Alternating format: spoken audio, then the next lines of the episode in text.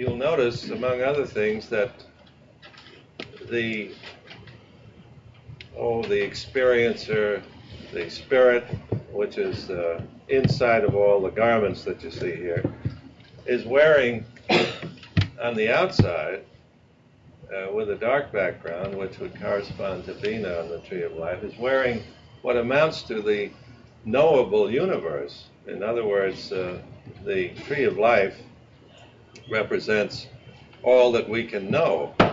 And uh, all that we can know is the universe, which is, of course, a large order and takes a while to understand, a couple of weeks or so. But this is this is the outer garment of the fool, and then inside of this garment, the next, the inner lining of this black garment, which is the universe, is the desire nature represented by the red that we see here, the rajasic nature. And finally, the white garment represents the sattvic nature. And uh, in the, as you recall, in uh, key 10, we had this uh, represented by the sulfur over here representing the rajasic and the the uh, the tamasic, which was the darkness, was represented here by the salt, and the mercury represented the sattvic nature. These, of course, are the three gunas of Hindu philosophy.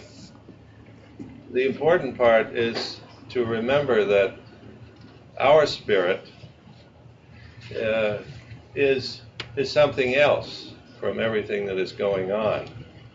And since this particular work that you and I are involved in is a work of liberation, it's very important that somewhere along the line we we get the spirit part of ourselves straightened out so that we understand that it is not what is going on. It is not the play, it's the experiencer of the play. And furthermore, as we know, there are techniques involved in this work to help us to write the play ourselves rather to, than to just be involved in it in, uh, we'll say, a very small way as uh, carrying a spear or something like that, as they say in the trade. So, uh, our intellect is represented by the dog, and you'll notice that it's purified. That is to say, it's it has the color of spirit rather than reflecting the earth, which would be the darkness. And uh, of course, we know from our deliberations here over the weeks, months, and years that the mind, which uh, the intellect and the mind are the same thing in our very rough way of describing things, the mind has two aspects. It has a dark aspect, which represents the earth and reflects the earth, and then it has a light aspect, which represents the more spiritual aspect of ourselves. And in this particular instance, of course, the the mind is reflecting the more spiritual aspect. As a matter of fact, since dogs are marvels of attachment, the intellect has attached itself to the divine spirit in ourselves, which is represented by, represented by the living being that is inside all of these garments that you see here. Uh, of course, again, this white rose that you see here represents the purified desire nature. And what this means is, as we've said many times, it doesn't represent the the uh, Victorian notion of uh, the desire nature is a dirty thing which should be thrown out as soon as possible, but rather it is the very means by which we uh, achieve our aspirations. And uh, the purification of the desire nature simply means that it becomes single rather than diverse. When it's all over the place, we are driven by it all over the place and this isn't much fun for us, believe me. So um, you know that this particular key is a synthesis of the whole tarot. In fact, Paul Case, when he uh, produced that monumental, it used to be a dollar, I don't know what it is now, a little book called The Highlights of the Tarot, he had the Fool on the outside. Later, uh, the uh, Hermit was put on the outside, but in the original edition, the Fool was put on the outside as the synthesis of the entire tarot. And it is, it has everything in it that is in the tarot. One way or another, it's all in there. Uh, the mere fact that the tree of life is on is on the outer garment is is quite significant in this respect. The only thing that the fool fool needs is creative power, and of course this is symbolically represented by the wand and the and the wallet, which are obviously a phallic symbol, and of course the phallus represents the the creative possibilities of life.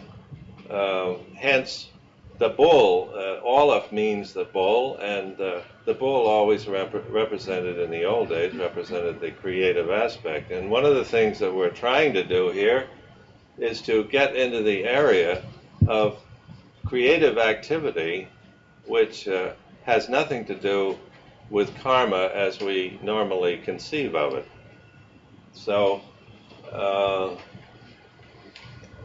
this high country that you see here, of course, is, you might say, the native land of our spirit. It is not something that is living in low country, but living in high country, and it has great vistas. And the eye of the spirit, as you know from your own experience, sees great distances and sees into things in a great way. And uh, again, it has an almost uh, illimitable uh, vision. Vision is very much associated, of course, with the Fool. The fact that it is an airy spirit in the three mother letters of the Kabbalah, Aleph, of course, represents the air, and Mem, water, and Sheen, fire. Now, it's the life breath that's represented here, the thing that is alive, which is what we are. And of course, it's associated with fire, and so it's also called the fiery intelligence because in our own life we know that the breath actually sustains what we call life. So there's an intimate mixture between, we'll say, Aleph, Mem, and Sheen in this particular key, even though the uh, emphasis of Aleph in the three mother letters is the air. They're really uh, something that you cannot take apart any more than you are supposed to take apart the three top aspects of the tree. The Aleph would be corresponding to the principle of consciousness, and the sheen would correspond to the energy aspect at the top of the tree, and of course this would correspond to mem, or the water. Uh, the fact that the fool is going to do a dumb thing and step off the side of this cliff and go to his doom is very important because this this unconcern of the fool has to do with what we normally call karma. And the fool is above karma in the sense that uh, you might say God is above karma. The, uh, the essence of life is not bound by karma because it's creative. And it's always just a little bit ahead of uh, everything else that's going on. And insofar as we involve ourselves in a more creative way with our essence, of course, we get out of the tangles of karma. Well, we, we've been into this before, and we can go into it again as many times as you wish because it's a, a very vital part of the whole process of becoming. The uh, the sun in the background of this key, which is colored white, of course, is the central sun of life, and it corresponds not to the solar aspect, which is, of course, very important in our lives, but to the central spiritual sun of the entire universe, which is a sustaining factor uh, that is not mechanical in the sense that we can observe the solar force working in ourselves in detail, uh, the, the subtle force that sustains the entire universe, which is like God, you might say, is uh, quite beyond, uh, you, you might say, scientific analysis, which applies very well to the solar force that's operating in ourselves. We can see it quite scientifically and trace uh, the movement of it in ourselves and in the life around us. And I'm speaking, I'm speaking uh, specifically of living beings. But when we get to, uh, you know, uh, what sustains the whole thing, we get into uh, an abstraction which is represented by the white sun. Well, that's a start. I'm sure you can help out, help out from now on. Yes. Um, I just learned something really interesting in hieroglyphics. The uh, picture of the eye means to make. It's the, the verb to make, Mm-hmm. That's good. which I, you know, right away Yeah. thought of the creative Uh, vision. the, that's very interesting because uh, in in the meditations on the Kabbalah, in the Book of Tokens, for instance, it says on the, in the meditation on the letter Hey, it says, "I am both a vision and a voice," and then it goes on to say, of course, that uh, this is the creative power and so on and so forth. But you know from your own experience as an artist that if you can't envision something, you can't produce it. So uh, the eye is involved in the making in the in the very beginning. You have to be careful, though. I notice in art, I can't conceive of it too good in my head. I have to almost let it. I have to leave it a lot open. Well, uh, the reason is that in in in real art, rather than commercial art, in real art, you actually touch uh, the creative essence, and so uh, you're not expected to know exactly what is going to happen. In fact, it would be very dull if you did.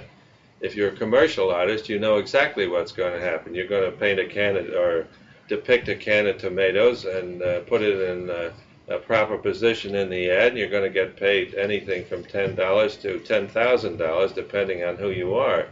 But in in real art, the the inspiration which comes to you is coming directly from the creative aspect, and it wouldn't be much fun if you knew exactly what it was going to be. You see. See, we uh, even though you know we don't. Uh, think of ourselves as being important all the time. Uh, the the creative aspect in life is always working in us, and if we if we become aware of it, well, we can more or less salute it as something that's going on in ourselves. It's a poetic inspiration, and the artist, of course, it it is a movement within the artist, which uh, uh, it's in, in other words, when it becomes a conception, uh, it's the baby already yet, you see. And before the conception, it's the inspiration. And uh, it's, it's a nothing until you conceive of it. But still, it impinges on the artist, and the result is a conception, the artist's conception. And of course, in the poet, the poet's case, it's poetic inspiration, which is uh, uh, there's no explanation for it except uh, in the deep sense that we try to explain what's going on. Otherwise, there isn't any, it just happens. But in this particular instance, uh, there is, as you know, a philosophy in all this, and the philosophy contains elements of explanation, you might say, which may or may not be valid, but that's our choice. We can decide for ourselves whether we like the explanations or not. Yes? Me? Yeah, sure. Uh, I believe in the, in that meditation, it says, I utter the world by seeing. Which would be in line with. Yeah, yeah. Yeah, the eye is, uh, of course, for many people, they think of the eye as a receptive uh, device, but actually, this isn't so. It's it's a creative device as well as being receptive. On one level, it's receptive, and on another level, it's creative, because it's it's the lower expression of the power of vision. And on a, I mean, on the physical level, it, it's uh, the power of vision uh, as something that's functional. But we have, as you know, uh, the you know, the old saying, as above, so below. Well, there is an inner eye as well as the outer eye. And the inner eye is the one that can envision. And then this expresses itself through the outer eye. And in this case, it's a positive thing that comes from the inside and, and works out through the eye into the outside. Instead of, you know, the ordinary situation is that the eye is a major receptive proposition. Yeah. Aren't we doing this to at least some extent all the time? Oh, yes. And we all know that everything that's true is true right now. Uh, our problem is that we're unconscious of it. And what we're trying to do is become conscious of what is going on. But everything, uh, there isn't going to be any discovery in the sense that, uh, or there's nothing new about ourselves. It's just that you and I have to make a great effort to discover what we are in the first place because we don't really know. Yes?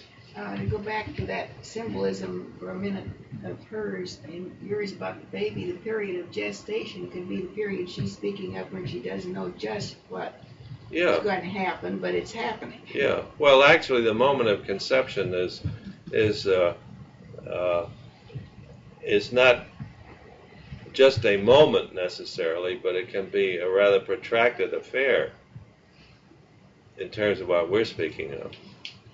In other words, inspiration doesn't necessarily have to be a thing of uh, a second or a split second or however fine you want to slice it, but it can be rather an ongoing thing. Most of the things that I do, I call, I say they go through a yeasting period, and they sure do. Yeah. You know, you put them aside and let them yeast. Yeah.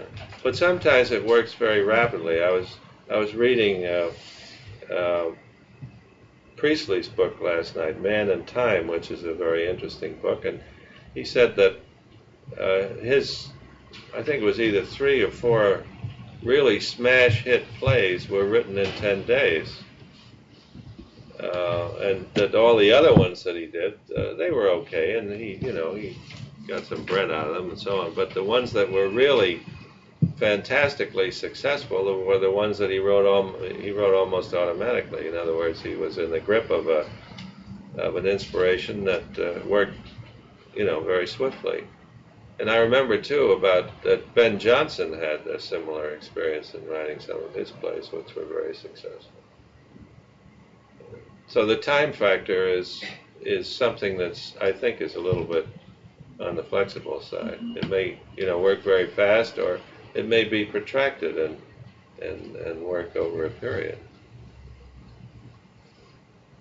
Of course, the emphasis here is is really uh, one of um, you you might say separating one's own spirit from everything that is going on, which we've talked about many times here, and uh, the isolation uh, of our spiritual self is an important part of the work that we have to do on ourselves.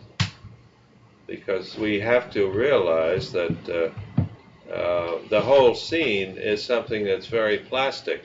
And the essential part of the whole business is that uh, the spirit actually rules the entire affair. It's not the subject, it's, uh, it's the ruler of the whole business. And insofar as we involve ourselves in, you might say, our own spirit, uh, we become more and uh, more and more involved in creative acts that uh, represent that spirit rather than what's going on in the world. This is uh, the way it is. So it isn't that the world is not important. Of course it's important. But the world is the medium of expression. And the universe is the medium of expression. And we, uh, you and I and all of us together, are generally involved in the medium rather than in the essence. And so we have to extricate ourselves from the medium and understand that the whole schmear is the medium. That means everything.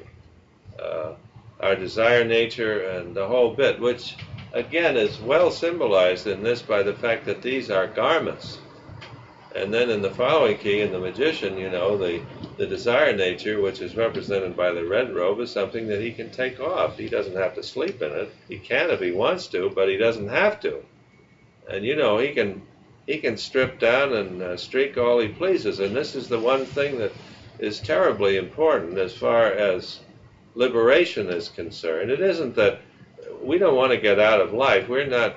This isn't our uh, our game at all. It's it's it isn't that at all. It's it's rather that we understand what is free and what is bound. And what is free is always free, and what is bound is always bound. And, uh, you know, this is the difference between day and night. And we are free. And if we don't feel free for any reason or another, you may be sure that you're in the world of things that are bound, you know. For instance, in, in literature, they say a person is earthbound. Well, this is one way of expressing it, but and it's you know it's helpful because uh, it means that your mind is all taken up with with things that are relative things uh, about the earth and this and that and the other thing. But essentially, uh, we are not all these things. This is the thing that we, as a work, we have to do in ourselves to free that essential spirit, which uh, is is definitely above uh, the universe. In other words, the universe is the playground of the spirit, and uh, uh, the minute that we get bogged down in the universe for one reason or another, either fascinated by it or, or however we get mixed up with it, and we lose sight of the fact of what we really are, well, then we're in trouble. That's karma. Right then and there, you see. And, uh, you know, uh, What kind of trouble? pardon me? what kind of trouble Just wants to admit- That's all the trouble. In other words, all the trouble there is. Because the, the mechanical aspects of the universe, which are immense, uh, they, they always have a perfectly reasonable basis. There's a reasonable basis for everything that's going on in the universe. But it just so happens that the spirit is above that kind of reason. It's not that the spirit is unreasonable in itself, but it's it's beyond that kind of reason. You know, it's uh, we say, for instance, in human terms, well, we say, well, the reason she talks like that is because she's a Catholic. Now, you know, from an essential point of view, this is absolutely ridiculous. Of course, she talks like that because she's a Catholic. So what? And if she were a Presbyterian, she'd talk like a Presbyterian. Isn't it obvious that this has nothing to do with the essential part of what we are? And we know this, you know, we know this in our hearts that this is so. But we we get involved with all this kind of shenanigans, you see, and pass the time this way, which is okay as long as you don't get mixed up in it in your head. Yes? Well, for me, this is really symbolized by key seven because the charioteer is in it in the cube, which symbolizes the universe, and yet he's above it, hmm and he has control over everything. Well, uh, since the charioteer is the innermost self, and since the innermost self is precisely the spirit, uh, I think this is jolly good. Jolly good, Maud. Jolly good. Yes. Um, is there such a thing as uh, social karma? Sure. Uh, karma of society that Sure. I mean, uh, to be And once, you know, once you have a kettle of fish, uh, what goes on in the kettle of fish is is everything. It's uh, it's all of them together. And of course, we're as far as our karma is concerned, it's it's mass karma, individual karma, uh, tribal karma, and this, that, and the other. And as you can see, uh, with you know, from an analytical point of view, it's perpetuated uh, by those who perpetuate it. In other words, you have the institutions who uh, insist on perpetuating themselves, and so the thing goes on and on and on. But from a spiritual point of view, we're supposed to look at it for what it is. In other words, a perpetuation of either wisdom or foolishness, as the case may be. You know, headhunting is very popular among headhunters. Well, maybe I You should know what turn I my mean. question around. Is like if I found myself in a society of headhunters Yeah, or in a country like this. well, you uh, practically are in one. You know, you're in the United States. Go ahead. Headhunters, tail hunters, everything else. Uh, collectors. Yeah. Um, would there be a uh, working out my personal karma would also involve working out the karma of my society in terms of my position in it and uh, Well, not necessarily. so. In other words, if you're a compassionate being, you might say to your fellow headhunters, uh, you, I would suggest that you wrote them, you know, that your stuff was published, published posthumously so that uh, they couldn't get your head, you know. But uh, in any case, you could influence them. As a compassionate being, if you saw the light, you could at least point out some of the errors of their ways. But uh, you know, it wouldn't be wise to confront them and tell them that they, because in that case, uh, yeah, well, I mean, historically, whenever somebody comes along who knows a little more than the other fellow, the first thing they everybody wants to do is exterminate him, as you well know. Simply because it's distasteful to hear the truth. so it's a question of what's effective Yeah, and uh, some of the smarter guys have written books and had them published after they died, you know, and then uh, the fat was in the fire, but they were long gone somewhere else, so that at least their fat wasn't in the fire. But what about changes like uh, in, in China, for example, where, where you've got all kinds of changes in the potentials and polarities of the society? Is that some kind of working out on this level? Well, Is isn't this, I mean, currently it's largely the work of one man, isn't it? It's just like Gandhi in India. I mean, if anybody told you that a baby walking around in diapers is going to upset the British government, uh, you'd laugh. If, you know, you'd say, you must be out of your mind. But here's this guy, this puny little guy walking around in diapers, and he he kicked the British out of India. And of course, uh, he took the hard way, but he did it. I mean, he, you know, he was in jail most of the time, and so were all of his buddies. But uh, they made it work. And of course, here it's it's not a case of uh, well, you should do the same or something like that. In other words, you have to be very, very careful about what kind of a guy you are and what your inner destiny is Yeah, sure. to to get away with whatever it is that you're supposed to get away with. You know, uh, to be merely a follower of Gandhi, of course, is completely asinine from an inner point of view. I mean, he worked he worked as a political leader, and as a political leader, he had political followers, and this was a kind of a whole set of of circumstances that he was well aware of, and he, of course he was a brilliant man. So he he was working in this area, but somebody else uh, uh, might fall flat on his butt uh, trying to do the same thing and ape Gandhi, you know. So it's, uh, you know, uh, Mao Zedong, uh, he had a charmed life, as you probably know. I mean, they were chasing this guy for years and they never caught up with him. And he was undoubtedly just going on the inside all the time in order to avoid, uh, uh, well, execution. You know, it was that simple. And he just managed to elude everybody until the time came when he could uh, exert uh, total power in the country. And you had to be very together. Yeah, sure.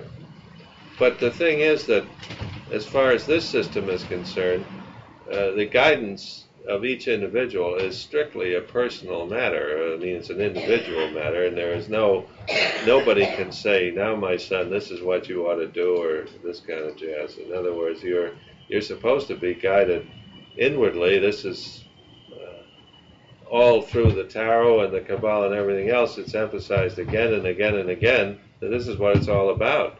If you are awakened uh, inwardly, well, you have plenty of guidance. You know what you're supposed to do. You get it from inside of yourself, and invariably, it uh, if it comes from the right direction, it's not destructive to, to other people. It, it, it may be more or less constructive, but it's not destructive. In other words, it doesn't go against, we'll say, the Ten Commandments or something like that. It just doesn't work that way because of the source. In other words, if you if you are getting your your messages from a source which is completely above the average human level, uh, you don't have to be involved with fears that you're going to uh, blow the other guy in, up or something like that. It doesn't work that way because the there are safeguards in this particular system, and uh, before you get to yourself, you have to go through mercy, which is also love. That's the fourth center on the tree. And when uh, you go through that particular strainer, and uh, they take the pebbles out in that, uh, when you come out on the other side, which is yourself, you have nothing to fear really, because you you're a purified nature, and uh, this puts you in a different class altogether from, we'll say, the ego trip, which is something we're all very familiar with. The self is victory. Pardon me? The self is victory. But, It, uh, no, on the tree. No, it's the top. oh, The other- crown is uh, so. Yeah, We were talking about being able to get away with things, and everybody has their own uh, thing that they can do, and it's not necessarily what you can do. It's That's right, for you, and, that's right. and it works the other way too. Some people can't get away with anything. And I was thinking about Frank Sinatra, um, his recent Well, experience. yeah, but he's strictly on the ego level. I mean, he's been on it for years, and uh, he's never gotten off it. And uh, with, it's it's it's unthinkable that uh, he's anywhere else, as far as I'm concerned. You know, I mean, uh, when anybody comes on that strong, you may be darn sure that they're on a, an ego kick. You know, he comes on real strong. He did alienate a whole country, didn't he? Like in about two days. Yeah, yeah. Yeah, I mean, he doesn't have any message. He's not. Uh, he's just for Frank Sinatra. I mean, it's all dollars and cents and glory and and the whole bit. I mean, there's there's nothing about the guy that, uh, that would indicate that you know he's a highly advanced spiritual being. At least not in my book. On the contrary, he, he seems to me like you know a real ego type. Well, it's pretty obvious anyway that despite his power and despite where he's at and what he's accomplished, he has not been able to create a very good situation for himself because the kinds of problems that he has Well, to deal with are on pretty the ego level. It's impossible. You win on one hand, lose on the other all the time. You know, the harder you push, uh, the worse it gets because of the resistance. Yeah. You know, there's there's plenty of resistance. You know, uh, look at Hitler. My God, while he was going strong, you thought he would have conquered the whole world, but uh, gradually the resistance built up, and when it finally got organized, it crushed him. But for a while, you couldn't stop the guy. He was uh, he was unconquer- unconquerable for a while, but then uh, the resistance got greater and greater and greater. Then it got organized, and it finally just squashed him. Would you have anything to say uh, in relation to why he was able to be so powerful for as long as he was?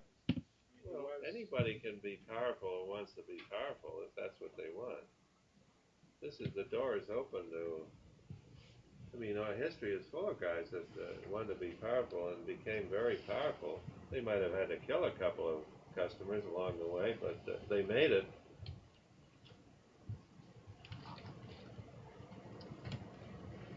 I mean, you know, uh, if uh, in the world stage, there's there's loads of room to be powerful. You know, you can be powerful in money or in anything else. It isn't that difficult.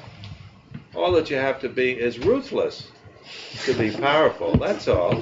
Absolutely ruthless. And then you're powerful right away. I mean, you manipulate people, you manipulate everything without any uh, thought of the other guy at all. And so uh, it works out beautifully. A lot of the powerless do that too. Though. Pardon me? A lot of the powerless do that too, though. Yeah, but I'm, I'm talking about somebody who's dedicated to Yeah. the notion of power and uh, you know, it's just constantly building it up more and more and more. Yeah. And uh, if you're powerful enough, you can obliterate your enemies, which uh, was a, a path that Hitler took. He actually obliterated his enemies. You know, this is like if you're in business, shooting your competition. It's like, it's like you know, it's strictly business. Bang. Well, there's, that, now there's no competition from that quarter. A bang over here, and there's none from there. So That's I got a monopoly. that's, that's describing Nixon's career. Well, but uh, it's it's it isn't that you know. It may astound people that uh, some of us can become so powerful, but the mechanics of it are not difficult. They really aren't. It's not that hard to understand. I was thinking that for- a person to become powerful by being ruthless is something more than just being ruthless, because there are powerless people who are ruthless nonetheless. They may have a, uh power Well, in a very circumscribed. They not only have to be ruthless, but they have to be highly intelligent. And uh, Jung's, Jung calls the devil the uh, uh, unregenerate intelligence. This is his definition of the devil. In other words, it's a highly intelligent person uh, who uh, has no concern about his fellow man or humanity or anything else. Could care less.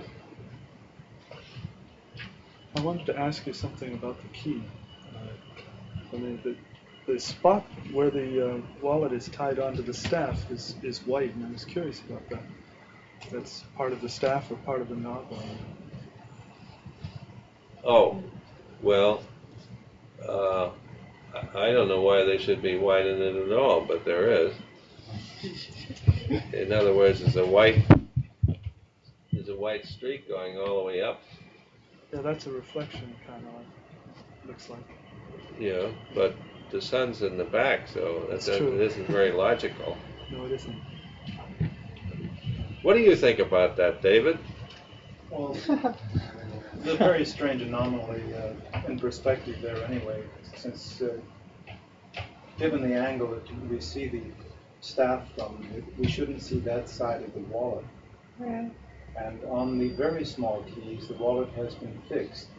And on this, on the larger keys, it is this way. I don't know the story on that. Uh, I don't know But I it's think just that, bad uh, perspective or somebody. anyway, the uh, the general significance is so portentous that uh, you know we can get into the details, but uh, obviously the, the the thing that the the full you might say his his wealth is represented by the wand.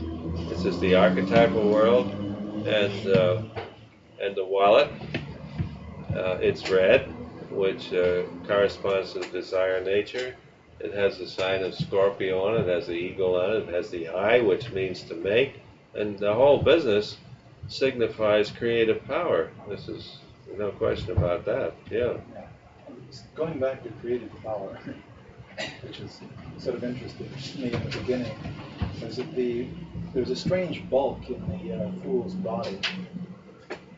If you've drawn it, or if you're aware of it, when you paint it, it, it extends out as if he has a. Uh, I mean, the chest area. yeah, down low. So it's practically like a pregnancy or a tumor or something. And the creative aspect works works through the whole picture. Very interesting. Uh, there's a um, negative space camel under his arm, and uh, the camel is Gimel, which is reprodu- reproduction. And of course, you combine that with the ego, which is the creative, uh, sexual. Then uh, there are strange, are all kinds of references to the number three and the number seven. I think Maud mentioned the uh, chariot.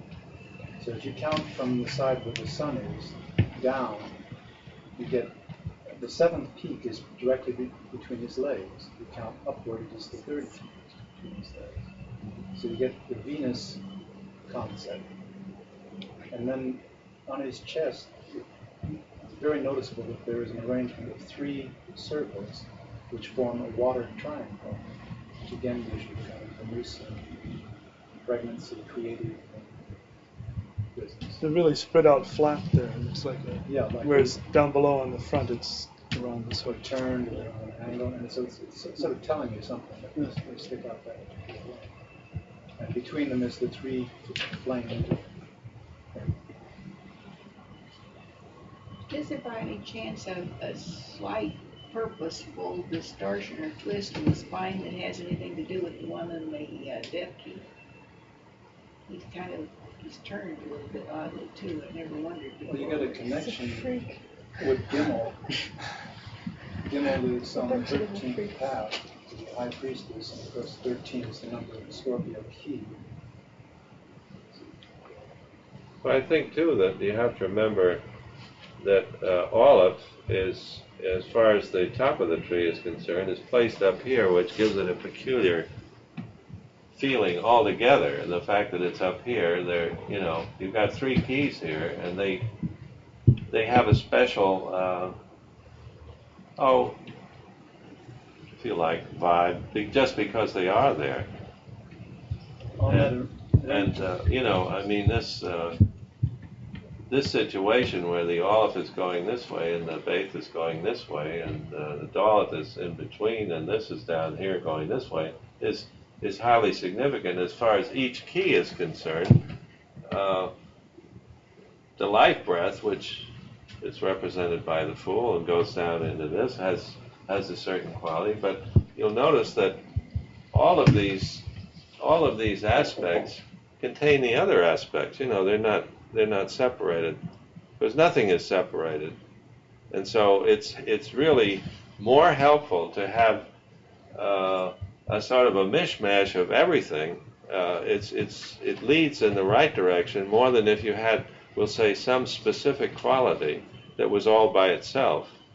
Uh, you might, you know, analytically think that this this thing that was out there was just by itself. But you'll notice in the Kabbalah and other uh, worthwhile uh, approaches that uh, nothing is to be taken by itself.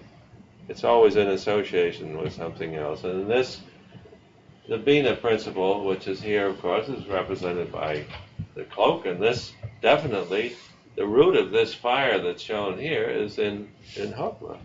So he's he's all involved with this in spite of the fact that that uh, he's on a, a path coming down this way, which is very much different from the one of the magician. Yeah. To use what you were talking about, if you actually follow where the fool would be walking on the path, Mm. he would be walking towards uh, the uh, empress and the high priestess, Mhm. which again gives you this reproductive Yeah. thing. Yeah. And then there's the factor of the full numeration of Aleph, which is 111, which gives you three again. Mhm. And the fact that you, it is an ox or a bull, and, and the ox or bull is ruled by Venus. Yeah. So again, it keeps weaving back, Yeah. back into that. I think it's I think it's helpful to to understand that uh, what starts out very simply becomes complicated in a very short order. In other words, you have you have really only three things going in the beginning. You have one thing which is uh, from a point of view of analysis is irreducible and uh, ineffable and in no way can be described, and that's rather typical of Kether. It's a point and the point doesn't tell us very much. But the minute that the point evolves and starts to express itself, then it gets into complexity. And uh, but before it gets into complexity, we know from such helpful symbols as the Yang Yin that it represents a simple relationship between energy and substance, which which in terms of ourselves means the fulfillment of our lives. In other words, we only fulfill ourselves in terms of what is shown here on the tree as male and female, or if you like, energy and substance and so on. But this is the this is the uh, you might say the stage in terms of livingness in which we fulfill ourselves. We, there's no other stage. It's just this. And uh, we, we're not going somewhere where there's some fancy business that's different from this. Uh, we're going to find ourselves, you might say, in the relationships that are just shown at the top of the tree. That's where it's at. The consciousness and the energy and the substance represent something in ourselves which is eternal. And uh, as we work ourselves out, we're going to find that uh, this is, you might say, the primal scene of what we are. And then there are countless details which more or less fill in this picture. But uh, the essential thing we should never lose sight of because we can get awful lost in, in all the details if we forget. Yes? If that stage isn't big enough for us, that's out of uh, you know, you know some place to, to play and uh, to live and so on and so forth. We're not going to run out of of uh, the place or the means and so on and so forth. These are always going to be available. But uh, as I say, as we go uh, wandering happily through the Tarot and the Kabbalah, if we remember that we can always go back home to the top of the tree, it's it's it's a very useful thing for us because all through the tarot there are polarities. Uh, you know, there are loads of polarities in, in this key, uh, as well as the other keys, but lots of the others are much more clearly expressed. But you have all kinds of contrasts in this key. You have, you know, tamasic element, which is the ignorance, the darkness of the outer cloak, is is in direct contrast to the spiritual aspect that is shown here, which is in the light. Everything is quite well understood, and, and uh, in the light we know exactly what's going on. Out here in the universe, we don't know what's going on. See that that kind of contrast. We have ups and downs, and uh, we've got the spiritual sun, and we have the earth. We have all kinds of things that uh, are pretty much uh, contrasted in this particular case. Of course, we know that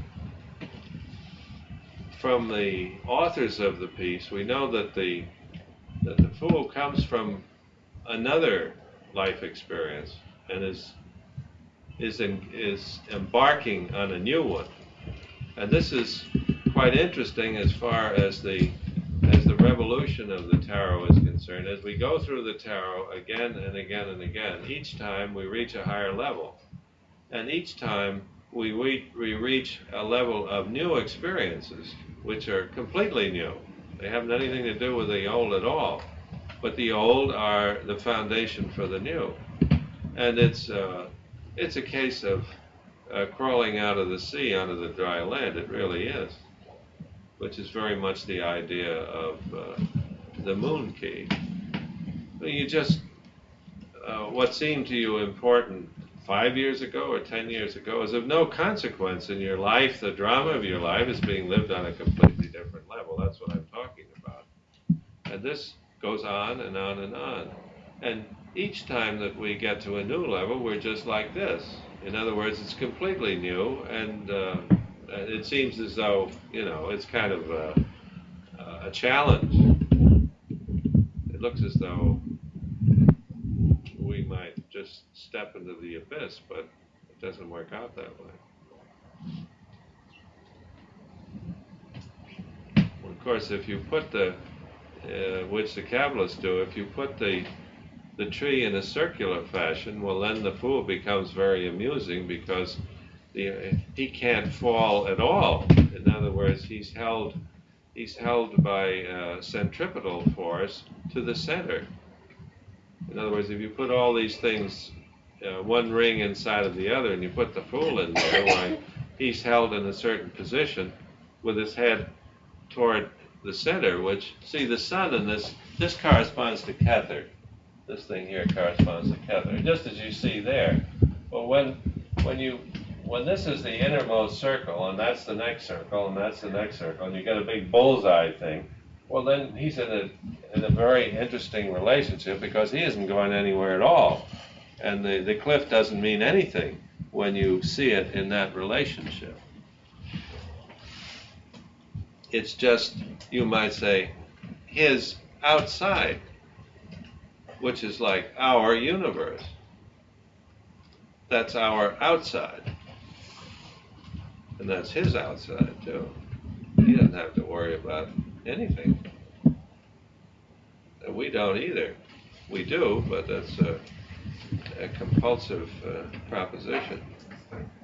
It's a combination of mostly karma, and then, of course, the karma engenders compulsion.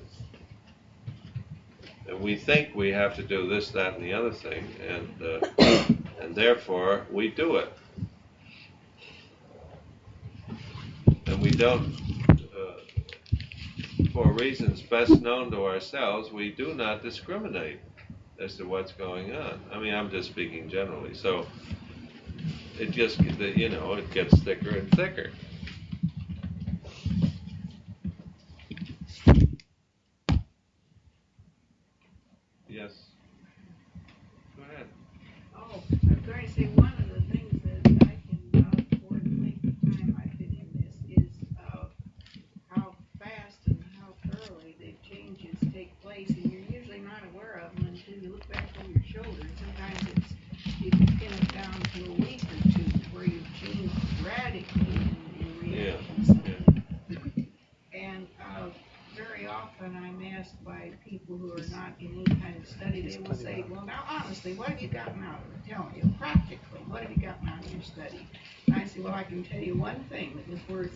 Effort I will ever put in it. I've lost the sense of pressure, totally.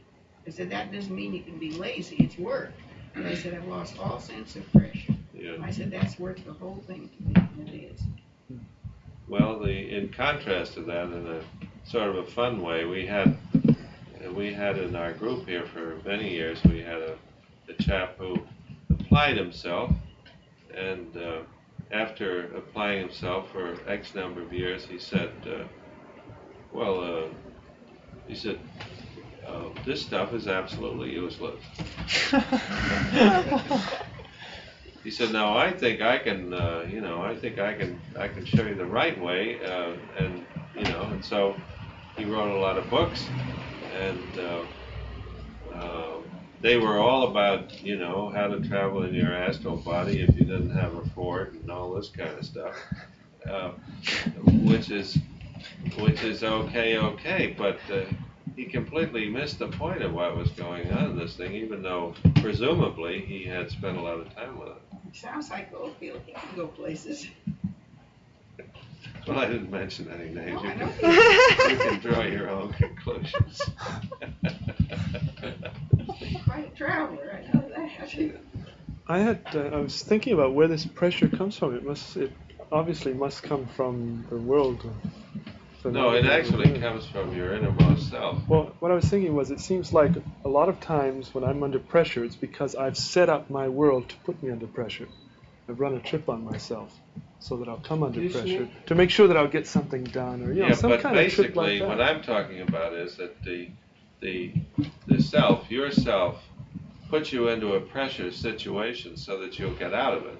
Mhm. And the only way you'll get out of it is to think your way out of it. You'll never get out any other way. In other words, you have to be illumined about the situation. Otherwise, it'll be a repetitive situation. You'll just do it over and over and over again. Just like key 15. you Yeah, know, yeah. So it's actually the adversary, which is the pressure, comes from within yourself, and it's it's actually trying to teach you uh, to discriminate upon what is going on, which is uh, absolutely essential. You know, you have to, and of course it's involved with mirth too, because you have to see yourself as a kind of a funny guy in the first place uh, before uh, you uh, would do that. You know, if you take yourself very, very seriously, well, then uh, you know uh, you can get into all kinds of fascinating corners. You know about yourself. You know that. Uh, uh, well, this this guy did this and this and this and this.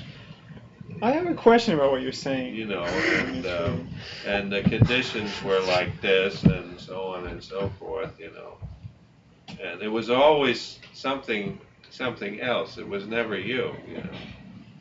Mhm. You never had anything to do with it. It was always, well, uh, he screwed me, uh, or uh, the conditions were completely wrong and I didn't know it at the time and I got myself in up to here, blah, blah, blah, blah, blah. That's the game of wooden leg. Yeah, I, I, sorry, I got this wooden leg. You know, you can't expect me to do that. yeah. So the last, you know, the last place you would turn for an explanation should be the first place, and the only way that you can come to this is through a more or less mirthful approach. You have to expect, uh, when you're dealing with self, you, yourself, you have to expect to find a fool somewhere in there, you know, a, a real fool, and that's what you find, invariably. Yeah? My question now has to do with exactly what you're talking about. When you, when you go to make a decision or there's something you need to think carefully about, you know, some decision to be made, then you, you do this thing that some people call meditate, right? And one thing you're supposed to do is not be involved in the decision. I mean, have this mirthful aspect you're talking about, so that you can be free to let like things work in your mind, and, and you need right. I mean, that's the idea. So you, you're not attached. Isn't that why you're talking about this mirthful, non-heavy approach? But anyway, my question is that I do that. You know, I say, well, you know, I, I convince myself that I'm a funny person. I convince myself, you know, that that it's all part of this uh, kind of you know play that we're in. And then what I end up saying is, well, it doesn't make any difference. you know what my decision is. It doesn't make any difference. It's not important. Well, mind you, uh, whenever whenever anybody makes a statement, it's made on a certain level. You, you know, I mean, it's made for the time, it's made for the circumstances and everything else. It's not it's not valid on all levels, and it's not valid in all times. You know that as well as I do. In other words, in an absolute sense, uh, uh, you can take a, a very strange view of life in general. Uh, in a in a relative sense, you can't. So it just depends on you know where you are and what you're trying to do and everything else. In other words, if you let's say that you're involved in business as I am, well, it's very easy for me to see that even though there's a lot of business that bores me, the reason that I do it is because I want to support a whole lot of things that I like that are not important either, but I want to support them anyway. So I suffer this to support that, but essentially it's just it's just a game. I mean, it doesn't. There's no importance in it. It doesn't signify anything. It's just the way I want to play that particular game. But the main thing is to be aware of it, so that you don't uh, you don't think that you're you know that you're caught up in it in some way, uh, that you're locked in or something of that sort.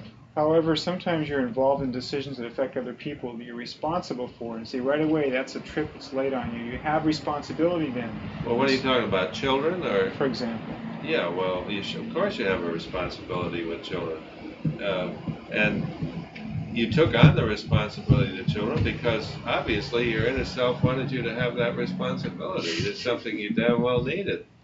In other words, this is a, a sure cure for selfishness, isn't it? It's, it opens you up to other people besides yourself. In other words, your kids.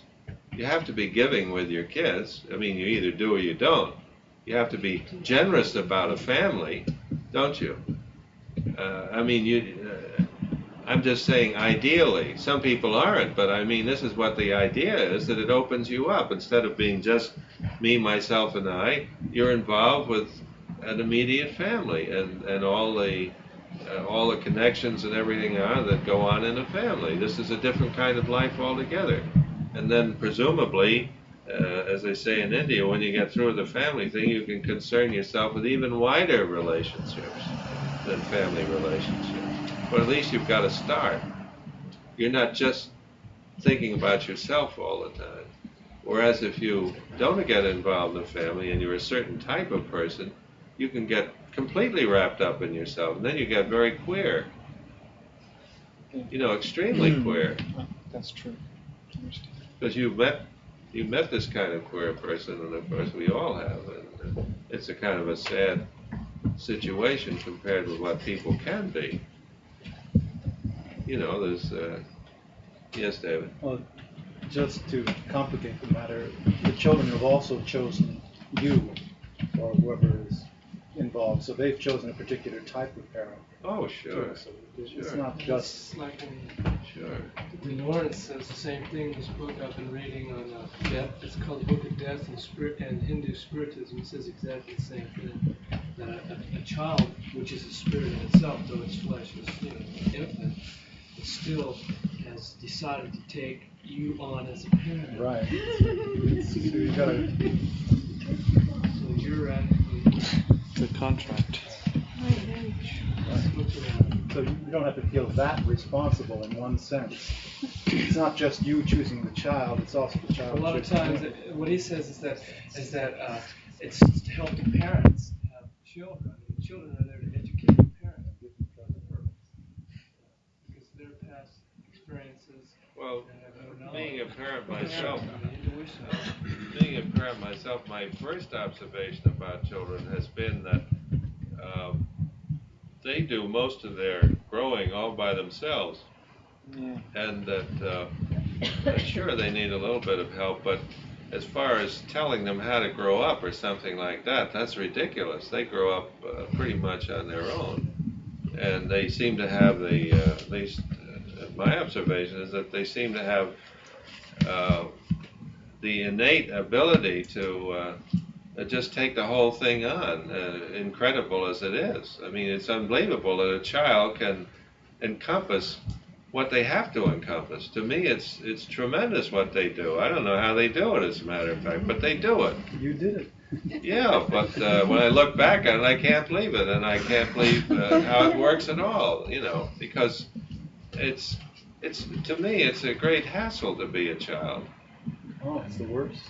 and uh, you know uh, it's it's just like a plant pushing up through hard earth you know and and just going like this and just keep going and going and going and going and going and uh, to me that's that's very fascinating and of course I you know I hold to the view that uh, most of the growing up is done by themselves and that they're like plants in the sense that if you monkey with plants too much you'll kill them they just won't they won't hack it if you One of the problems with that is that other people are messing at the same time. Oh, if you don't mess, they get the other person's oh mess. my god uh, as I say uh, when we get to I'd rather this have point my mess than. But when we get to this point where we are now, and we begin to look back at the whole mess, uh, we wonder how in the heck we ever got to this point, which is, you know, a miracle in itself.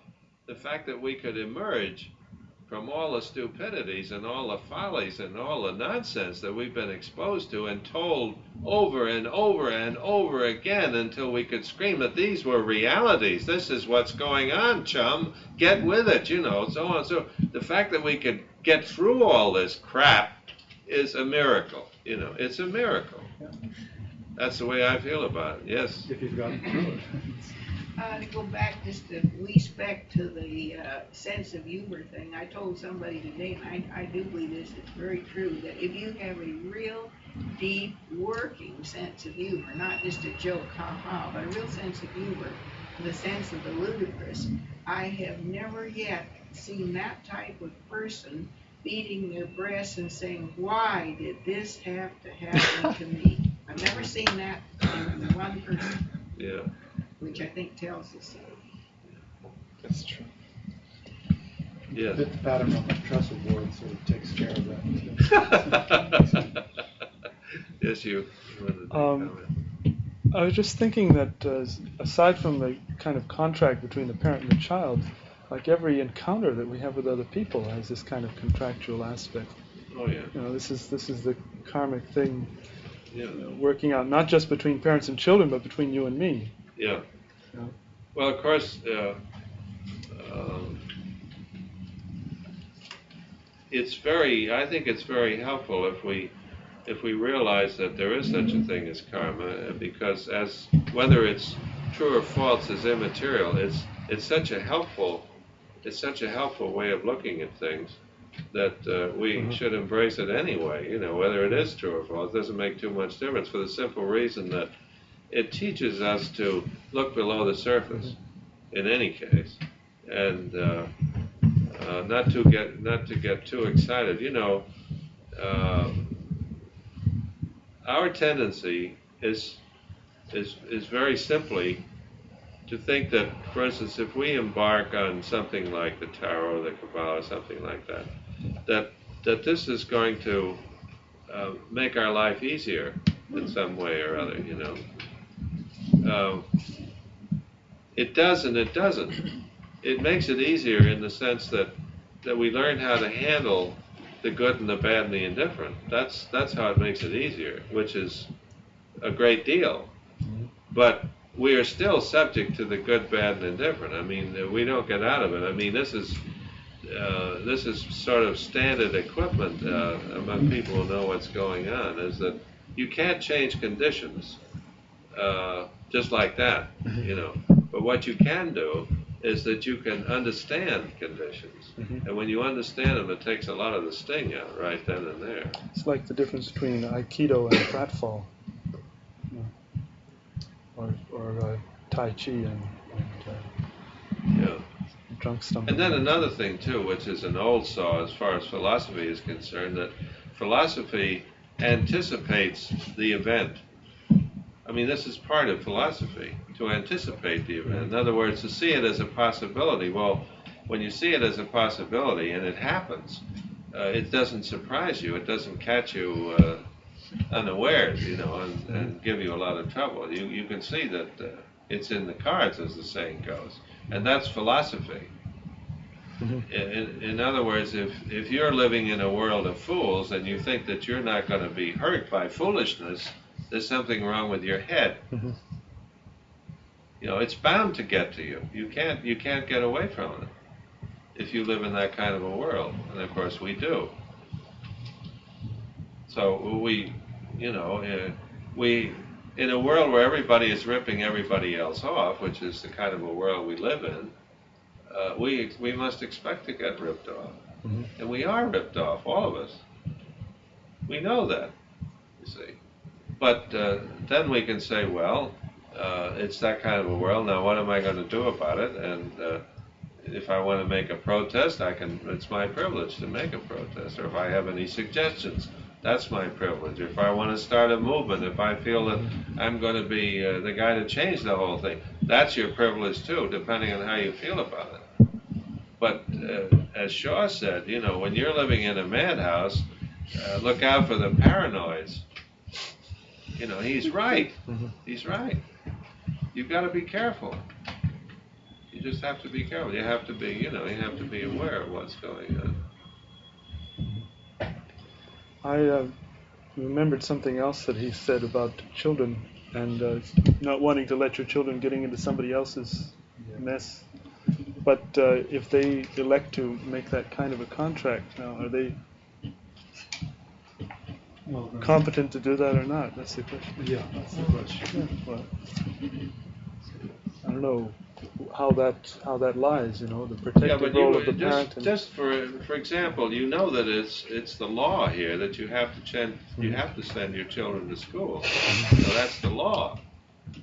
So the minute you send them to school for years and years and years, uh, what's going to happen to them? You Well, can the same choose the thing. school too. Pardon me? You have the, the right to choose the school. If you got the right Well, money. uh, not if it's a public school anymore. Yeah, well, what I mean is if you have the means, you can uh, send them to Oh, yeah, if you have the means, but I'm talking about Joe Dotes. People Yeah, like they're pretty myself. I didn't have the means, so I sent them to school. Well, now, if they, now my kids would be bussed around, you know? There are free schools? Well, relatively free schools, yeah.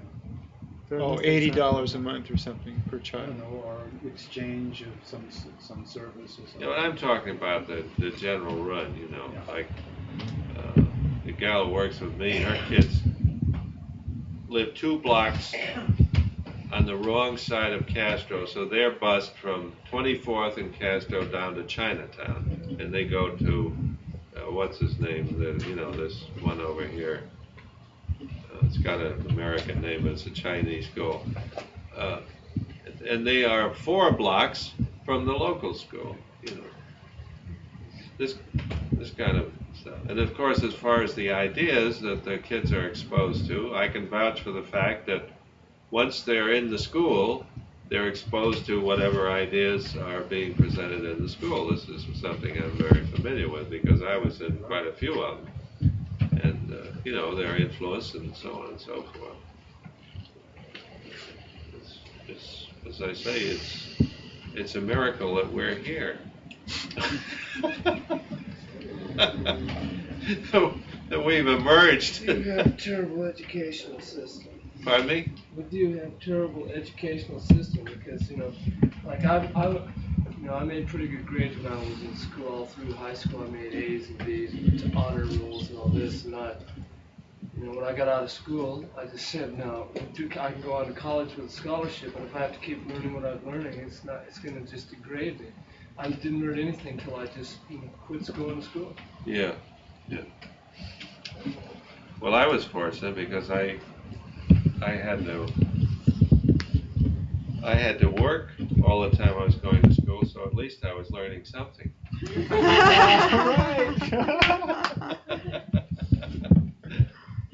I was, you know, I, I really, I had responsibilities and, uh, uh, I, I, I was gaining practical experience. And, you know, I've been living off it ever since, but I, uh, some things that I had in school, for example, I had six years of French, and uh, which was, uh, you know, it's like having a permanent toothache. And so, uh, at the end of six years of French, I was reading Racine, and I was, uh, of course, reading. Uh, uh, who was the other guy who used to drive me crazy? But anyway, there was another one, and all these things were absolutely hopelessly uninteresting to me. But I had to do them, you know. I needed the points, and I was told this is what you do, and so I did it. Well, I give you my word of honor that uh, uh, ever since I left school, I have never used my French at all. Never. Not in the, not in the slightest. I've never read anything in French. I haven't any French friends, and I couldn't say boo to a goose in French today. You avoid them all like the plague. But, uh, you know, c'est la vie. You know, that's, that's the way it is. Didn't you run into tarot in school?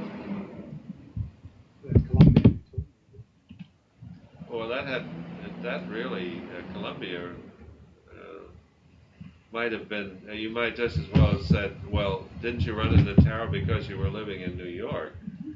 Because it was that sort of thing, really. It wasn't, uh, He was a teacher though at Columbia. Yeah, he, he was a teacher at Columbia. He was also a, a student of Paul Case. So I'm not saying that uh, there isn't such a thing as manifest destiny, David. I, you know, I'm not trying to get out of that. But as far as Columbia is concerned, it could well have been that uh, Professor Tassin, uh, who was the only guy in New York who was teaching the tarot, uh, could have I could have become involved with him in some other way because I was in theosophy and and somebody. As a matter of fact, it was because of my activities in theosophy that I got involved in the tarot in the first place.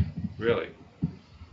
So it was the theosophical connection really that uh, brought it about more than anything else.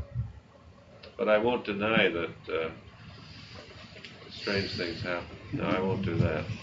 That would be uh, a lie that I wouldn't subscribe to. Yes. Still kind of putting school in perspective like we were doing. Uh, I didn't make such very good grades, but sort of middling grades, which meant that I had time and energy to learn things. Well, I spent, I give you my word of honor that when I was going to Columbia, I was spending most of my energy on things I was interested in that I wasn't in, I know, wasn't I studying in school at all. Exactly. It's true. It's And true. uh, you know, I was beating my brains out in directions that had absolutely nothing to do with the curriculum, and the the school uh, had nothing to do with it at all. I mean, definitely, they weren't promoting it or anything else. I was interested in it, so I did it on my own, and. Uh, and probably if I had spent as much time in my studies, I'd have been uh, a Rhodes Scholar or something like that. But uh, I mean, I just went ahead and and read what I damn well pleased, and uh, that was that. And you know, sort of gave lip service to the university. It's nice that the fool is over uh, justice, which is education. Yeah. You know, Yeah. the top row. But, I mean, you know, uh, we all know what's going on, and we all know that uh, an educational institution is exactly that. And uh, it, it, uh, it's just, you know, it's one of those things like, uh, let's say, mass-produced automobiles. You know, if you want to get a car for, we'll say, under five thousand dollars, you've got to mass-produce the damn things. And when you do that, you get into a lot of trouble right off the reel because you know that they're not going to be given that that uh, extra touch of care that would go into a really fancy handmade job. You know, they just they just don't take the time. They slap them together, and, but you can still get one for under five thousand dollars. And that's the way it is with the education. You get a kind of an education. You know, it's it's it's it has some value. You know, it's a kind of an education. But of course, from the point of view of the tarot and the Kabbalah, it's a joke. It's a joke because it's not sufficiently tied to reality. You know, education should be an, ed- an education, as far as this is concerned, is something that involves uh, the immediacy of life at every point. In other words, you can go, you can get as theoretical as you please, but you have to say, and this refers to this and back and forth, and this gives you the mastery of how to bake a cake and how to do this and everything else. This theory brings you to mastery in this and this and this and this, and not not just study abstractions over here with no uh, uh, no manipulations on the other side. And this is this is ridiculous because there, as far as as far as the exercise of the mind is concerned, uh, you have such things as music, for instance, which you can really exercise your mind with music, as you well know, and art, you see. And now they're coming to uh, pretty much teaching music and art as part of the curriculum. You know, this is getting to be more and more so, as the Greeks did. But when I went to school, forget it, man. You know, I know. forget it. I mean, you get God, you get into harmony and all this stuff, and you can beat your brains out with this. You know, it's very intricate and and it's it's super. You know, when you get all through, you can do something. But uh, uh, the only thing I really learned when I was in boarding school was manual training, and that's that's something I use every weekend. you know. The other stuff doesn't do me much good on the weekends. I didn't learn how to garden, you know. I didn't learn anything about plants. I didn't know how to milk a cow or how to paint a wall, or how to do anything, you know, except manual training. I did learn how to saw wood and how to use a square, you know, and a few other elements. And since I've been married, I've been using this all the time, and none of the other stuff, you know. Yes, David. Well, I have a kind of theory that we don't, aren't doing what we're doing really. That we're doing something and we think that's important, but the, all the other things around it are really the important thing that's happening. Yeah. So like going to school, you know, for example, it may seem like that's what we're going to school for, but this is a whole vast yeah. occurrence going on in group relationships and, and everything that, and bits of information that are being fed in in situations which we're dealing with, which is not the ostensible work that we're doing, but it is the real work that we're doing. Yeah.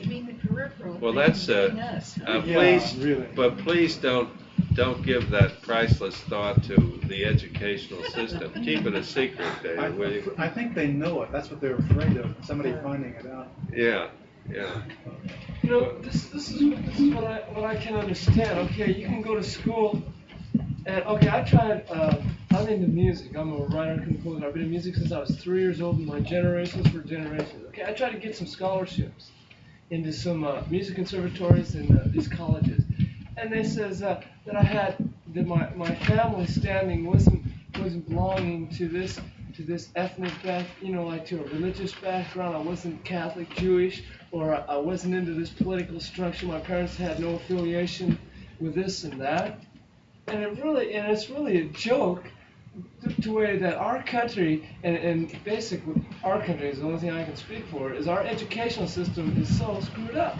I don't see why the politicians or, or the people in control now aren't doing something about that. It seems like to me that everybody in school was like sheep in a flock, and that some people sat up here in the in the, in the big uh, government and said, well, "We'll just teach them how to make money, and we'll control them." Well, they don't even teach you that. I mean, you know, you go and you learn you learn your basic things, mathematics. You know, you learn English, and, basically that's all they teach you. you know? Yeah, yeah. I agree. I agree. But uh, uh, I, I personally, I've had the good fortune of of, uh, of meeting people who have been educated in a, frankly the opposite way from our system. And one fellow I knew who was uh, came from a very wealth, wealthy French family. He never went to school, uh, you know, a regular school, until he went to college. And prior to the time that he went to college, he had a tutor. And what they did was that they went to all the industries in France and studied what was going on in the industries and how it was done. You know, he learned how to do it rather than just look at it. He had to go and learn the technique and the mathematics of it and the this and that and the other. Well, then, then he went to college, and uh, he graduated from college uh, be- before he was 20. He uh, was he had his doctorate in chemistry, and uh, he was also a very very fine mathematician. And the first job that he had when he came over to the United States was designing propellers for the Cramp Shipbuilding Company in Philadelphia. In other words, uh, which was a pretty heavy deal because they, they come kind of high, you know. But I mean, he had an extremely responsible job. And then he finally wound up as a consulting chemist for DuPont. But the point was, as he explained it to me, that by the time he got into formal education, he had such a tremendous practical background that it was just duck soup for him. In other words, uh, you know, he, he really knew what it was all about. Yeah. It seems to me that uh, educational institutions are part of the sort of a failure filter of the society, at least in this society. It sort of uh, takes those who are predefined as failures and, you know, gives them all this kind of pressure to make sure that they that they will turn out so. Convinces them that indeed that's who and what they are. Yeah, well, you know, in England, it's a it's a different scheme altogether. There's a uh, on the what would be the high school level here, they have a weeding out process in England. Uh, are you familiar with it? And what happens is that uh, you either make it or you don't make it, and if you don't make it, it's very hard to get back into uh, education at all. In other words, you can't get into higher education unless you've done something pretty uh, fantastic before you get out of high school, which is quite different from here. And if you if you don't cut the mustard, then you go into a trade, and that's where you stay in England. I mean, you stay there for the rest of your life, unless you're an unusual sort of character, you know. So it's even more uh, rigid in a way. Yeah, yeah. It's Well- also more practical.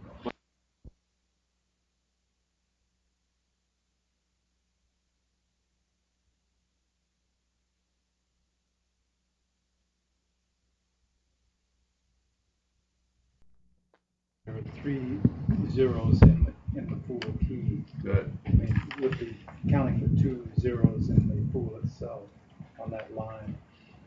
And the, the zero is, uh, the form, the oval is the form of the akasha, which is the mother substance. So get back to that creative mother.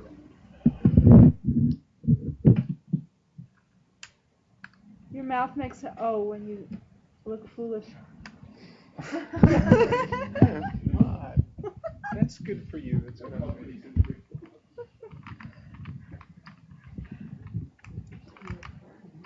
Yeah. It's a very What is, uh, what is those uh, Hebrew um, letter right there? What is that? it's a very graphic art. Olive?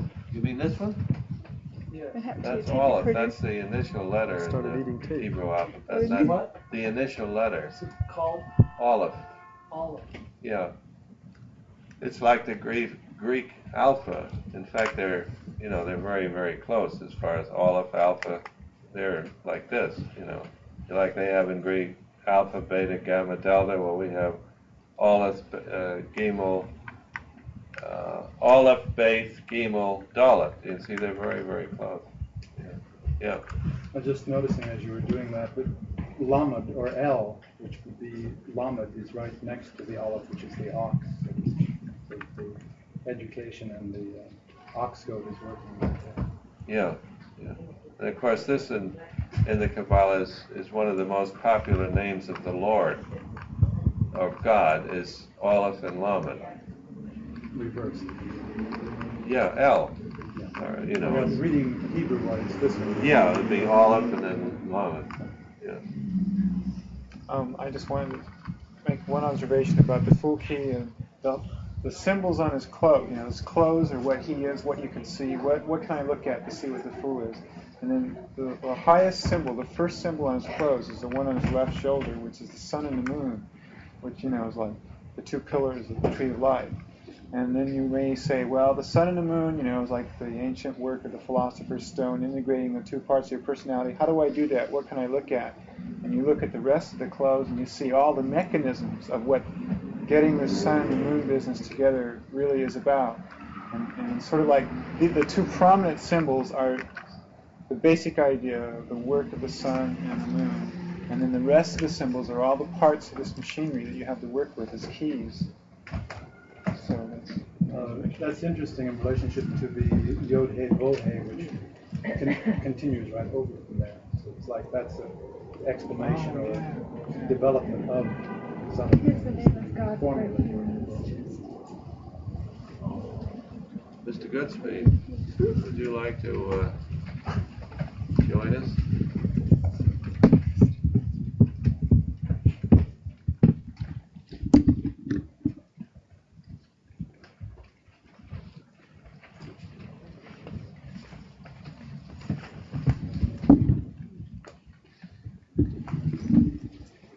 Well, he's a pretty complicated guy, Mike.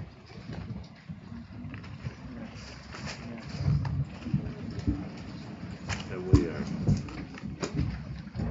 I'm enjoying, by the way, I'll spend some time.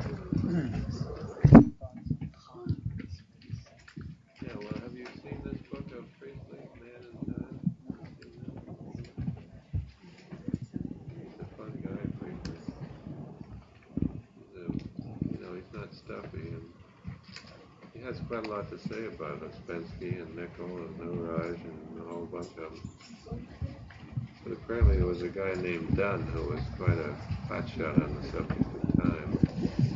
He goes into that pretty thoroughly, but take a look at that, you know, when you're in the bookstore. I don't know whether they have it here or not. Do you have that book, Mickey, Man in Time? Do you have that? Yeah. Probably bring it out in paperback, in which case it would be a good, it would, you know, it'd be- Jason, did you have that Hermes before the one I had for you? yeah. Yeah. Might you give it to somebody else that doesn't have it? Yeah, that's uh, from, you mean History of Magic? That one? Well, the one I brought you this. Yeah, well, that's from Seligmann's History of Magic, uh, which is a very interesting book. Was it?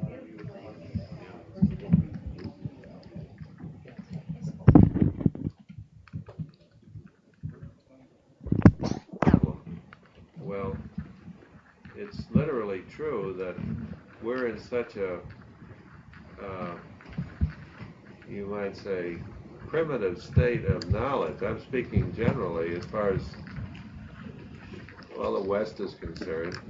In fact, the whole world is concerned. We're, we have a long way to go in terms of uh, education of the right kind and, uh, in, especially in the psychological area. So those of us who who make the effort, of course, uh, gain uh, a tremendous amount of advantages in terms of our immediate selves, you know. We can't do very much for, uh, as you know, uh, analysis sometimes is helpful for the other person, but it isn't always helpful if you tell the other fellow what's the matter with him or something like that. It's, uh, it's not always the greatest idea in the world, and it, sometimes it's like water on a duck. But uh, in terms of our own welfare, it's of utmost importance to you and to me, insofar as we can give this kind of work time and energy to pursue it, because it appears that this is what it's all about. In other words, this is what life is all about. Is uh, emerging from rather dismal states of consciousness into something better. And uh, it can be pretty dismal, as we all know. To be uh, to be locked into uh, the everyday world in the heavy sense of the everyday world is very, very sad. And uh, is very definitely, this is one way out. There are other ways, but this is surely one way out of that kind of business. And it uses, of course, the analytical method. And eventually, uh, having analyzed ourselves in terms of what's going on, we we get to again we get to a more creative level where we we don't have to concern ourselves so much with everyday relationships, and we can devote more of our energies to uh, that part of our career, which is uh, an essential feature of ourselves. See, we, you know, it's very hard for us in the everyday in the everyday world to to really get into an area of self-expression, which is, uh, you might say, on a high level we can always pound salt, you know. That's easy. But uh, I was speaking rather that uh, this problem of self-expression, uh, it does is is not my telling you or somebody telling you this is what you're supposed to do, but it's a case of finding out for yourself and then doing something about it. And it it isn't easy, and it's rather a time-consuming process, and it's a lot like the Hindu idea of not this and not that, but ultimately we can find the area that uh, we can move in, and the acid test, as I've said many times, is that you can work in this area day after day after day and year after year and be completely happy in this particular work that you're doing. That's the test you, you know, uh, this is in contrast to most of the compromises that we make in the everyday world. Uh, if we're going to live in uh, in the United States of America, we have to make compromises.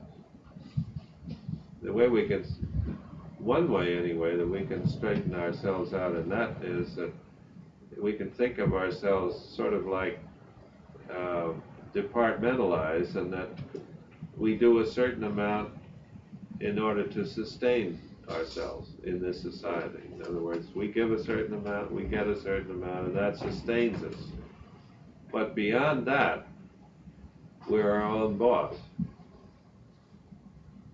And it, it gets kind of amusing at times that we think that we need a whole lot of things to sustain us, which of course we don't need. So that's a kind of joke, which is an ongoing joke for all of us. Uh, you know, and as long as we know it's a joke, well, then it remains a joke. It doesn't get serious. Uh, it takes very little to sustain us, and uh, and then of course this gives us an opportunity to pursue more important things as far as ourselves are concerned. But we, as I say, we make compromises, and so we we get the car and we we get the house and we do this and we do that and the other. But we have to always, in our heads, we always have to remember that this is this is a a conscious compromise on our part. That takes the sting out of it because then it becomes a joke. We say, well, you So know. it's your choice. Yeah, I mean, if I'm damn fool enough to go for all this, I'm a damn fool as far as uh, this particular thing is concerned. Okay, so I'm crazy, but that's the way I am, and uh, I can see it, and so this this takes the sting out. Does that make it easier when the fender gets banged up on your car? Oh yeah, sure it does.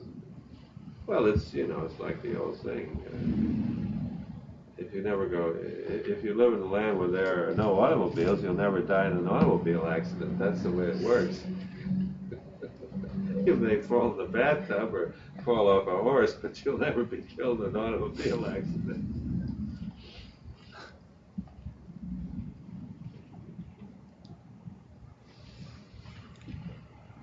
I think that one of the greatest bones in this whole affair is that if you can see what's going on, that's half the battle. Right there. It's when you're unconscious that it hurts the most. You know, when you're a kid, you think that it's all happening to you and none of this is happening to anybody else. We've talked about that before, you know. And that's a miserable way to feel. It really is. Once you realize that you're, uh, you know, a Slav among a, a billion or three billion other Slavs, where life becomes uh, immediately bearable. but, you know, it's sort of like learning to ice skate. When everybody's learning to ice skate and everybody's taking pratfalls and banging themselves in the head and everything else, well, then it becomes a comic scene. And uh, that's just exactly the kind of a scene that we're in, including the President of the United States taking a pratfall, you know. Now, you know perfectly well that, that uh, Nixon, uh, for example, he, he didn't want to take a pratfall. Nobody does. He didn't want to embarrass himself. We know, we know enough about human nature to know that. And nobody wants to do this. But it happens every day of the week. It happens to everybody, you, me, and everybody else. We can't avoid it. But when you're young, you think it's just you. And you feel pretty miserable about it. But when you get older and you see the whole world falling on their butts, you know, you say, well, what a picture. You know. Everybody. why, everybody did it, it would. why scream? You know. And, uh, you know, and so when the fellow points to you and says, you, you know, then you go, you, like, you know, like the Marx Brothers. You know, say, you know, he goes, you, and then you go, you. And what's he going to say? because it's true.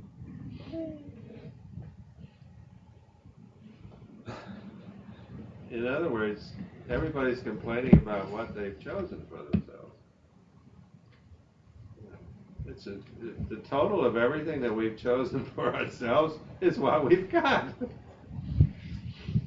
You know, Jason, I was wondering, this reminds me of something you said before about uh, you don't want to confront somebody with something, but it might be good to point it out to them.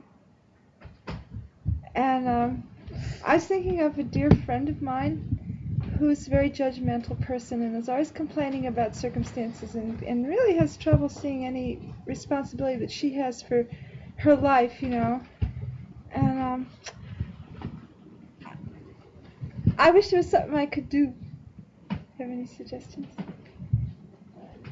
I'm afraid not, because uh, uh,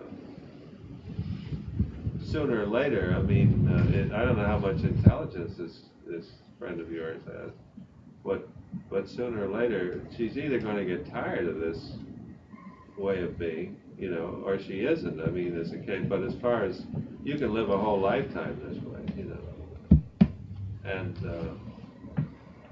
Uh, you know, again, it's like water on a duck. It may work and it may not work. It's not going to hurt Yeah, her to point something out. on It it, yeah. isn't going to hurt her, and it, it, but don't expect what I'm trying to tell you because uh, you know uh, we're friends. Don't don't expect anything. Mm-hmm. You know. Least of all appreciation. Well, don't expect anything. Yeah, in, in just- other words, you can say, you know, it's, you can put it out there, you can lead a horse to water, but you can't make it drink. And you can say, look, sweetie, uh, did you ever think of this or this or this?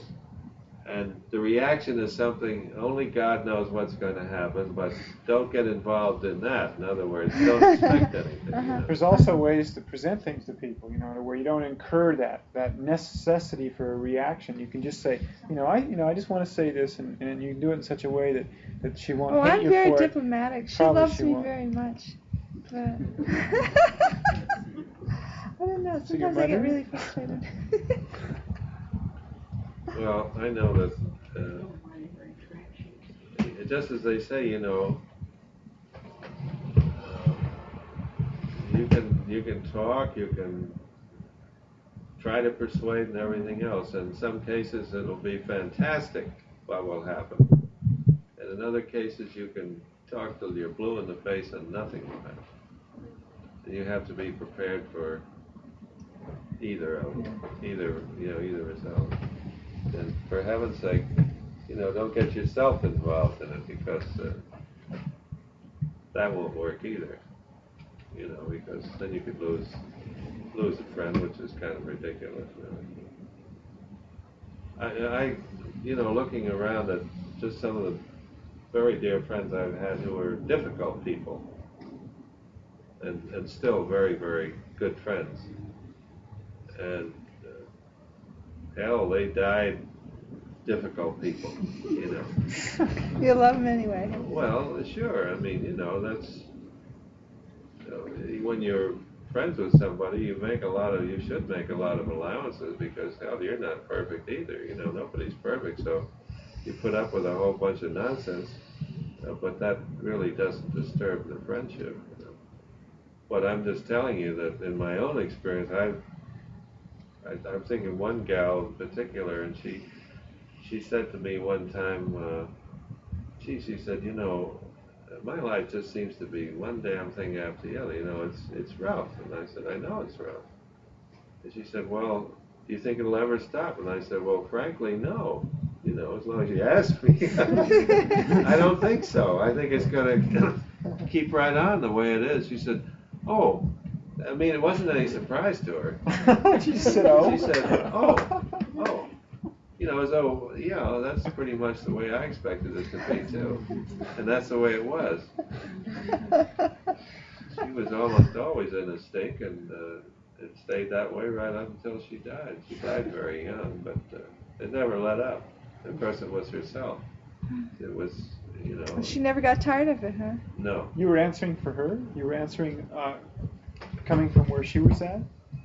Your answer of it was going to continue this way came from the standpoint that for her it is going to continue this way, but not necessarily for everyone. Well, I was just answering her honestly. I could see that.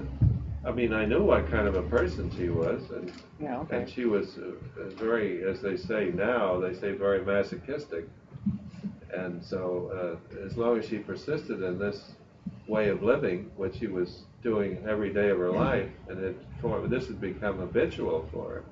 As long as she persisted in this, and there was every evidence that she would, because there was nothing to stop her. You her. didn't see any way out for her. No, no. Because she enjoyed that. You see, this was her way of. She liked the game. Fulfilled. Well, I mean, you know, that's what a masochist is, is somebody enjoys being miserable and creates a life situation where they can they can depend on being miserable. They're going to get it all the time. And you know, I mean, uh, the, classically they set up a they set up a, a sort of a little drama that's going to eventuate in just one sure last scene where everything gets real heated up and they get hell in the end. I mean, that's uh, that's the classical death, you know. That's Nixon. Yeah, On a grand scale.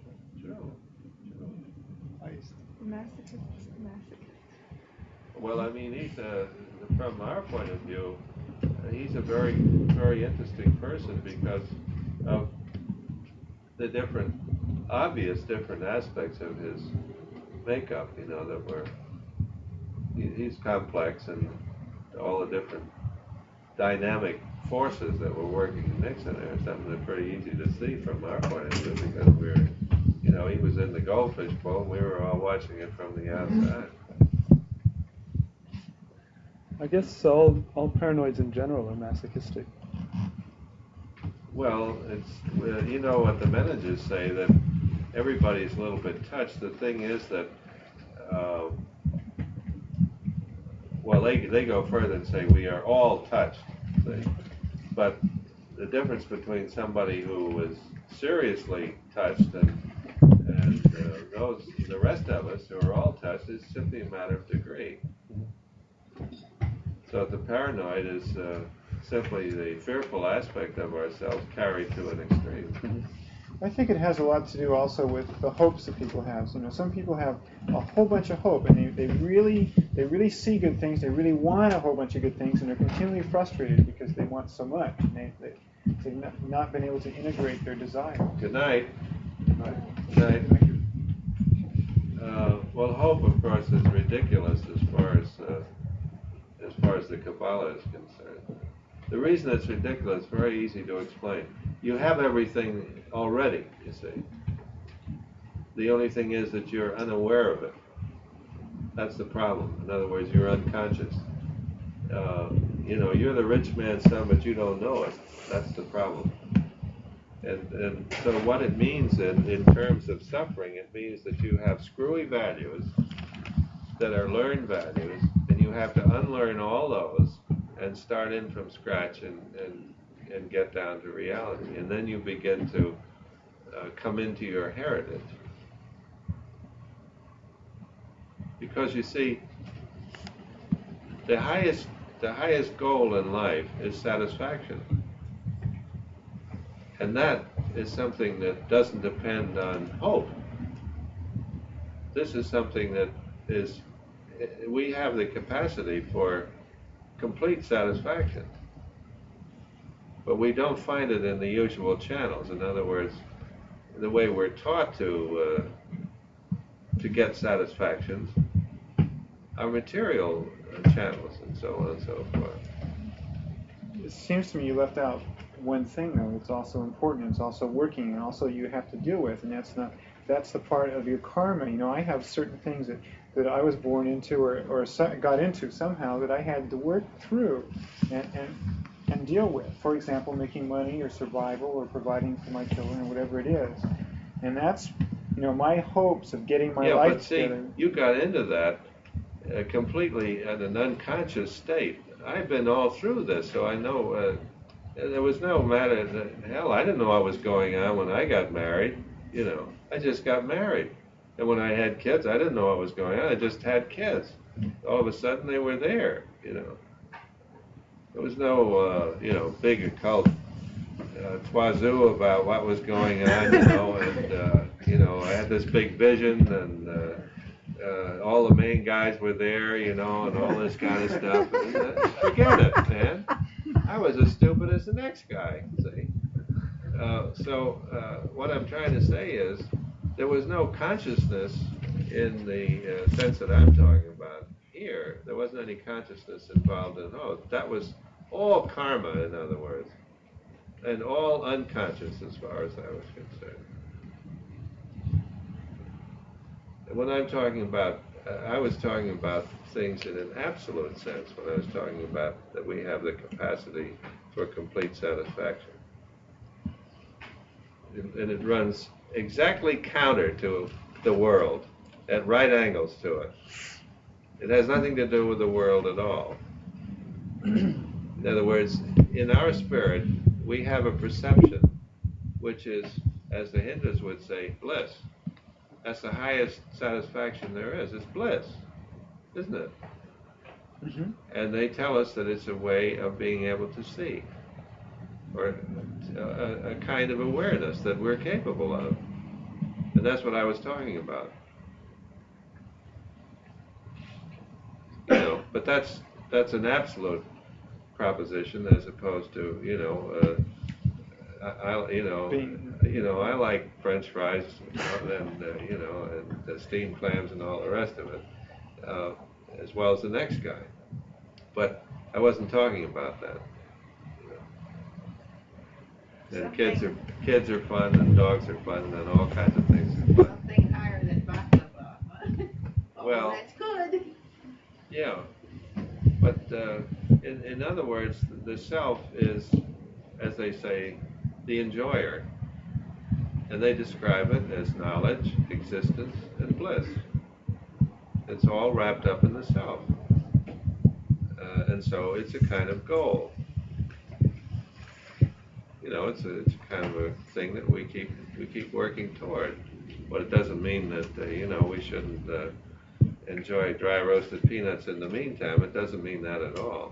It's just that we have to keep this in our head so that we don't we don't lose the essential little spark that's that's in this notion. Isn't that right back to uh, discrimination up there in six? I mean, that's the relative value of things, or their place and their relative importance. Yeah. You had a comment, David? Oh, just that if you get rid of hope, you also get rid of fear, so that you're in reality. Yeah. Yeah. Nice This is place to this be. is uh, Yeah, right. uh, you know, this is what I was talking about mainly, which again is, uh, I was talking from the absolute point of view, you know. Uh, sure, you have to have hope uh, on a certain level, you know. It's very necessary. Faith, hope, charity, and all these things are all true on a certain level. But uh, when it comes to the self, which is our main concern, well, then something else takes the place of hope. What? Surety. Right. That's, Yeah. that's the eighth thing in the pattern. Yeah, So I mean, uh, and then instead of hope, you have Not assured knowledge. yes, yeah. So you know, you don't you don't have to depend on hope anymore. And then, uh, of course, as you know, our sensibilities uh, develop, and, and we we get into, as Paul points out in his remarks about Shin and so on, we get into areas of awareness that were simply closed to us in the past, and as we do, uh, again, we're supported in ways that uh, were not open to us in the past. So we have much more support than than we'll say average. This is all part of the uh, getting rid of a lot of things like hope and and we'll say prayer in the ordinary sense of praying for something. Would you put that on uh, Geburah, hope and fear? Well, I think that's well put, really. Because, uh, you know, that whenever you get into something like fear, you're really talking about hope as well, aren't you? I mean, you're, it doesn't, in other words, unless you're destroying something, which is the fear element coming in, that's, the something that you're going to destroy is where the hope is, you know, this is the, your pri, you know, your project, your pride and joy and everything else. And everything that you hold precious is the basis for your fears. It creates a lot of action. Oh, yeah. A lot of anxiety too. a lot of, a lot of stresses. Well, thank you so much for joining me. As always, I do appreciate it. I your company very, very much. We we. Well, we, uh, get into a much different trip we from, uh, from the Fool. We get into the magician, so, uh, obviously, the whole attitude of this fellow is that he's doing something of a very specific character and, uh, um, three guesses. What is he doing? But what he's doing actually is he's the energizer and the, in the magician, and the thing, the business of energizing is something that's that's really a lot of fun because uh, this is how we make things happen. It's by it's by the energizing aspect of ourselves, and when he's performing that, you'll notice that he he, he can take off the red robe, but while he's doing what he's doing there, he's wearing this red robe of desire, and so the desire nature is very much part of this energizing that's going on. I think you'll enjoy this poking around in the magician key. I hope so. Until then, alles gut.